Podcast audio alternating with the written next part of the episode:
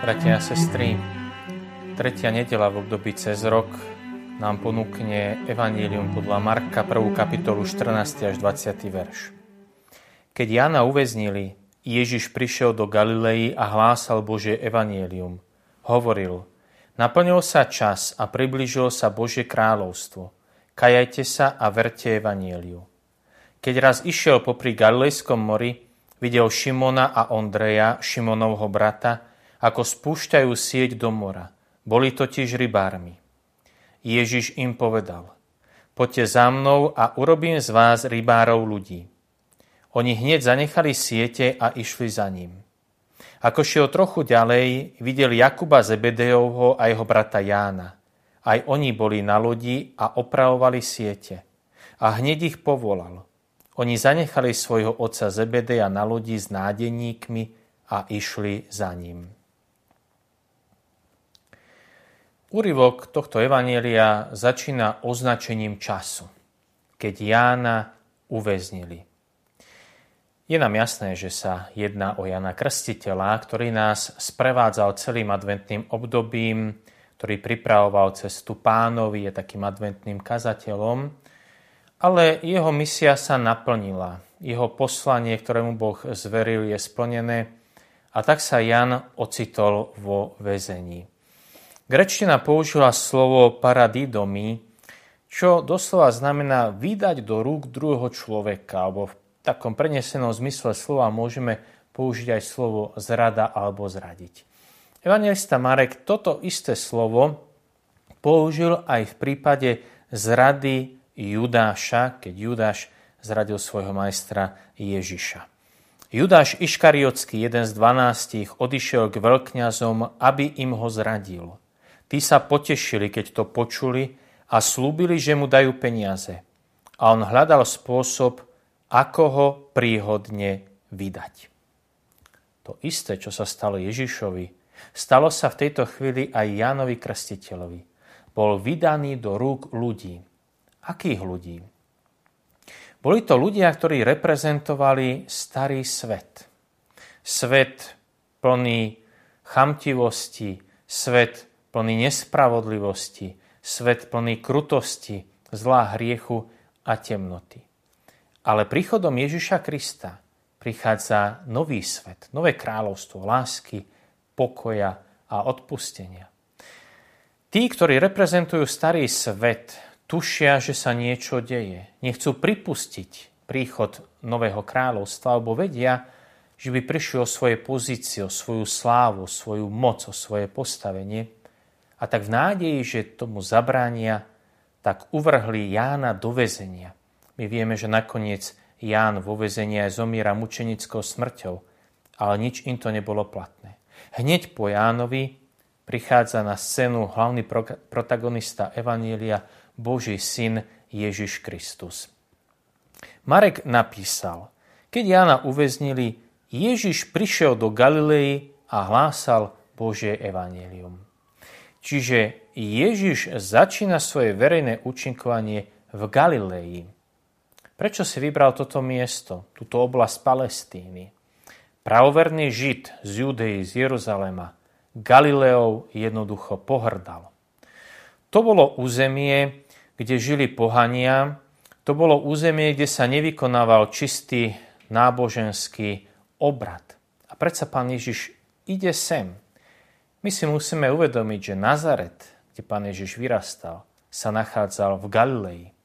Pán Ježiš sa tak povediac vrátil do svojho rodného kraja, aj keď nie priamo do Nazareta, do svojej, môžeme povedať, rodnej obce, ale prichádza do svojho rodného kraja. Tam, kde vyrastal, kde doteraz žil, kde pracoval, kde žil tým obyčajným ľudským životom. Touto poznámkou nám Marek chce povedať, že Ježiš prichádza tam, kde žil obyčajný ľudský život a tento obyčajný ľudský život chce posvetiť, chce premeniť evanílium, chce hlásať Božie kráľovstvo, do ktorého má vstúpiť každý človek. Každý, ktorý žije svoj každodenný, obyčajný ľudský život, tak ako to robil aj pán Ježiš v Galilei. Prvé slova, ktoré pán Ježiš povedal v Markovom evaníliu, boli naplnil sa čas. Približil sa Božie kráľovstvo, naplnil sa čas. My už vieme, že grečtina používa na označenie času dva termíny. Chronos a kairos. Tieto dva termíny som bližšie vysvetlil vo svojom komentári k Evaníliu prvej adventnej nedele. Teraz iba stručne zhrniem jednou vetou ten rozdiel.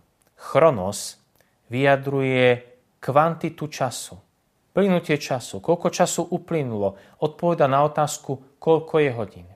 Kairos, ten hovorí o kvalite času. Odpoveda na otázku, či už nastal ten správny čas na to, aby sa uskutočnila nejaká vec, nejaká udalosť. Naplnil sa čas.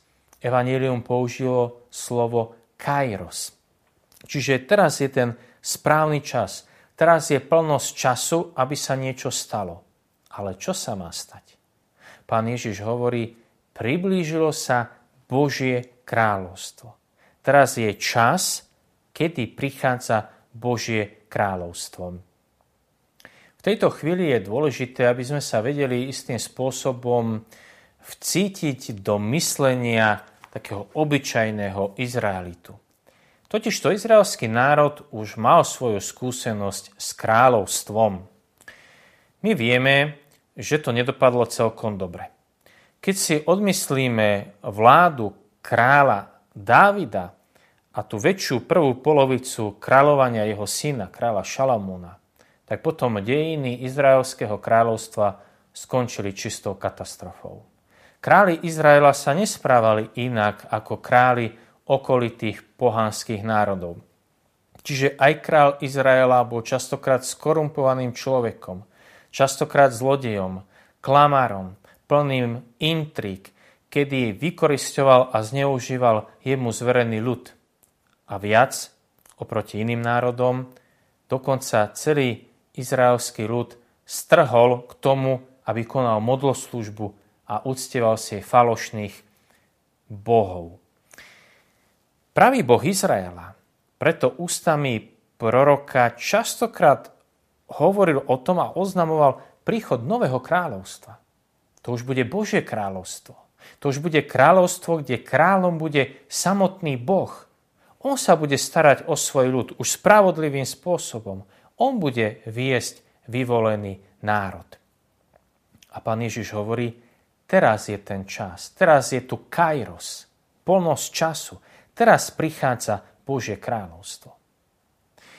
Mohli by sme povedať, že to je prvá polovica tohto evaníliového úrivku. V druhej polovici nám Marek hovorí o tom, ako prichádzajú prví učeníci, tí, ktorí chcú ohlasovať príchod Božieho kráľovstva. Marek nám príchod prvých učeníkov k Ježišovi opísal týmito slovami. Keď raz išiel popri Galejskom mori, videl Šimona a Ondreja, Šimonovho brata, ako spúšťajú sieť do mora. Boli totiž rybármi. Ježiš im povedal, poďte za mnou a urobím z vás rybárov ľudí. Oni hneď zanechali siete a išli za ním. Možno si v tejto chvíli spomenieme na evanílium predchádzajúcej nedele. Bolo to Jánovo evanílium. A Ján nám, takisto ako Marek, priniesol opis toho, ako prichádzajú prví učeníci za Ježišom. Ak si dobre na to evanílium spomenieme, tak zistíme, že tá udalosť príchodu prvých učeníkov k Ježišovi zo strany Jana bola opísaná úplne inak, ako nám o tom hovorí evangelista Marek. Ako máme tomu rozumieť? Ak by sme v tejto chvíli čítali Evangelium ako nejaký historický zápis v historickej kronike, tak tieto rozdielnosti jednoducho nejakým spôsobom vysvetliť nevieme. Preto sme opäť volani k tomu, aby sme aj v tomto Markovom texte hľadali vnútorný zmysel a duchovný odkaz, ktorý nám chce Marek opisom tejto udalosti povedať. Kde pán Ježiš povoláva prvých učeníkov a za akých okolností? Našiel ich pri ich každodennej činnosti, pri rybolove. To bola činnosť, ktorou si zarábali na svoj každodenný chlieb. Pán Ježiš ich nepovolal do svojej služby vtedy, keď boli v chráme, keď vykonávali bohoslužbu, keď sa modlili, keď plní ducha konali skutky lásky. Konali obyčajnú, každodennú činnosť, svoju prácu. Lovili ryby, aby si zarobili na svoj každodenný chlieb. Aj pre seba, aj pre celú svoju rodinu. Marek chce týmto opisom povolania prvých učeníkov povedať toľko, že Ježiš vstupuje do života človeka aj vtedy, keď si ten človek vykonáva tú obyčajnú, každodennú všednú činnosť. Keď si poctivo koná svoju prácu. Vtedy, a možno práve vtedy, je oslovený Ježišom, ktorý ho volá k niečomu novému, ktorý ho volá k novému životu. V prípade týchto rybárov to bolo pozvanie nasledovať Ježiša, aby z nich urobil rybárov ľudí. Vieme, že rybár loví ryby a vyťahuje ich z vody von rybár ľudí, apoštol, takisto vyťahuje ľudí a zachraňuje ich vtedy, keď sa topia vo vode neprávosti, hriechu, rôznych závislostí a zviazanosti, aby ich na základe Božej moci, ktorá mu je odovzdaná, urobil vnútorne slobodnými ľuďmi. Ako odpovedajú títo rybári na Ježišovo oslovenie poďte za mnou? Hneď zanechali siete a išli za Ježišom. Toto slovo hneď sa v tejto prvej kapitole Markovho Evanília vyskytuje presne 11 krát. Hneď pri krste zaznel hlas. Ty si môj milovaný syn, v tebe mám zalúbenie. A hneď ho duch hnal na púšť. Len v našom úrievku sa toto slovo objavuje dvakrát. Poďte za mnou a urobím z vás rybárov ľudí oni hneď zanechali siete a išli za ním. Ako šiel trochu ďalej, videl Jakuba Zebedejovho a jeho brata Jána. Aj oni boli na lodi a opravovali siete. A hneď ich povolal. A v zápätí hneď nasledujúcom verši. Prišli do Kafarnauma a hneď v sobotu vošiel do synagógy a učil. Ježiš ma evidentne naponáhlo. To slovičko hneď nám chce zdôrazniť tú skutočnosť, že sa približilo Božie kráľovstvo. Je tu čas kairos, plnosť času. Tu nie je už na, to, na čo čakať. Ten, ktorý sa vloží do Ježišovej služby, hneď má zanechať všetko, čo ho ešte viaže k tomuto svetu, aby išiel ohlasovať Božie kráľovstvo. Nie času na. To je čas, ktorý sa už nikdy nebude opakovať. To je čas kairos, čas príchodu Božieho kráľovstva. Prví dvaja učeníci, sú to bratia, Šimon a jeho brat Ondrej, hneď zanechali siete. Druhá bratská dvojica, Jakub a Ján, zanechali svojho otca a nádenníkov. Skúsme sa najskôr pozrieť na tie siete. Čo môžeme vidieť symbolicky vyjadrené týmito sieťami? Hneď zanechali siete to je niečo, čo nás zväzuje, čo nás robí neslobodnými. Predstavme si, že sme zamotaní do siete. Nedokážeme urobiť ani krok. Nedokážeme urobiť žiaden pohyb. Hneď zanechať siete znamená hneď zanechať všetko, čo nás ešte zväzuje, čo nás robí neslobodnými, čo nám bráni absolútnej miere sa vložiť do služby ohlasovania Božieho kráľovstva. Druhá bratská dvojica, ako som naznačil, zanechala otca a nádeníkov. Otec v semickej kultúre bol strážcom a ochrancom tradície a zvykov. Dbal na to, aby sa tie zvyky a tradície prenášali aj do ďalšieho pokolenia. Jednoducho povedané, u nás sa to vždy robilo takto. My to niekedy vidíme ako problém v manželskom živote. Keď novomanželia začínajú spolu žiť a bývať, každý si zo svojej rodiny priniesol nejaké zvyky, nejakú rodinnú tradíciu. A môže to byť problém sa zosúľadiť. Keď manžel povie, u nás sa to vždy robilo takto. Manželka povie, ale u nás sa to vždy robilo takto. Čiže otec symbolizuje tú tradíciu, tie zvyky, od ktorých treba niekedy upustiť, aby sme sa mohli posunúť ďalej. A to sa týka aj toho náboženského života a života viery. Nejakým iným spôsobom prežíva vieru dieťa alebo dospievajúci človek, inakšie zvyky, inakšie prežívanie svojho náboženského života by mal mať v sebe dospelý človek. Mať jednoducho v sebe silu opustiť z náboženského života tie tradície a zvyky, ktoré nám už bránia ísť hlbšie v tomto živote viery a v tej hĺbke sa stretnúť so spasiteľom. No nakoniec ešte zanechali nádenníkov, čiže sluhov. Človek, ktorý sa dáva do služby Ježišovi Kristovi, nemôže počítať s tým, že druhý mu budú posluhovať, že si z druhých urobí svojich služobníkov. Práve naopak.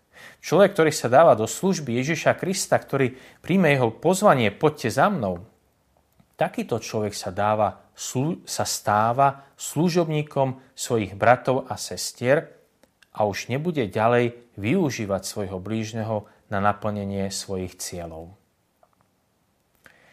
Drahí bratia a sestry, Pán Ježiš nás povoláva, aby sme ho nasledovali. Poďte za mnou. Poďme za ním so slobodným a otvoreným odovzdaným srdcom v slobode a v radosti nasledujme nášho spasiteľa. Prajem nám, aby sme prežili pokojnú, požehnanú nedelu i celý nasledujúci týždeň.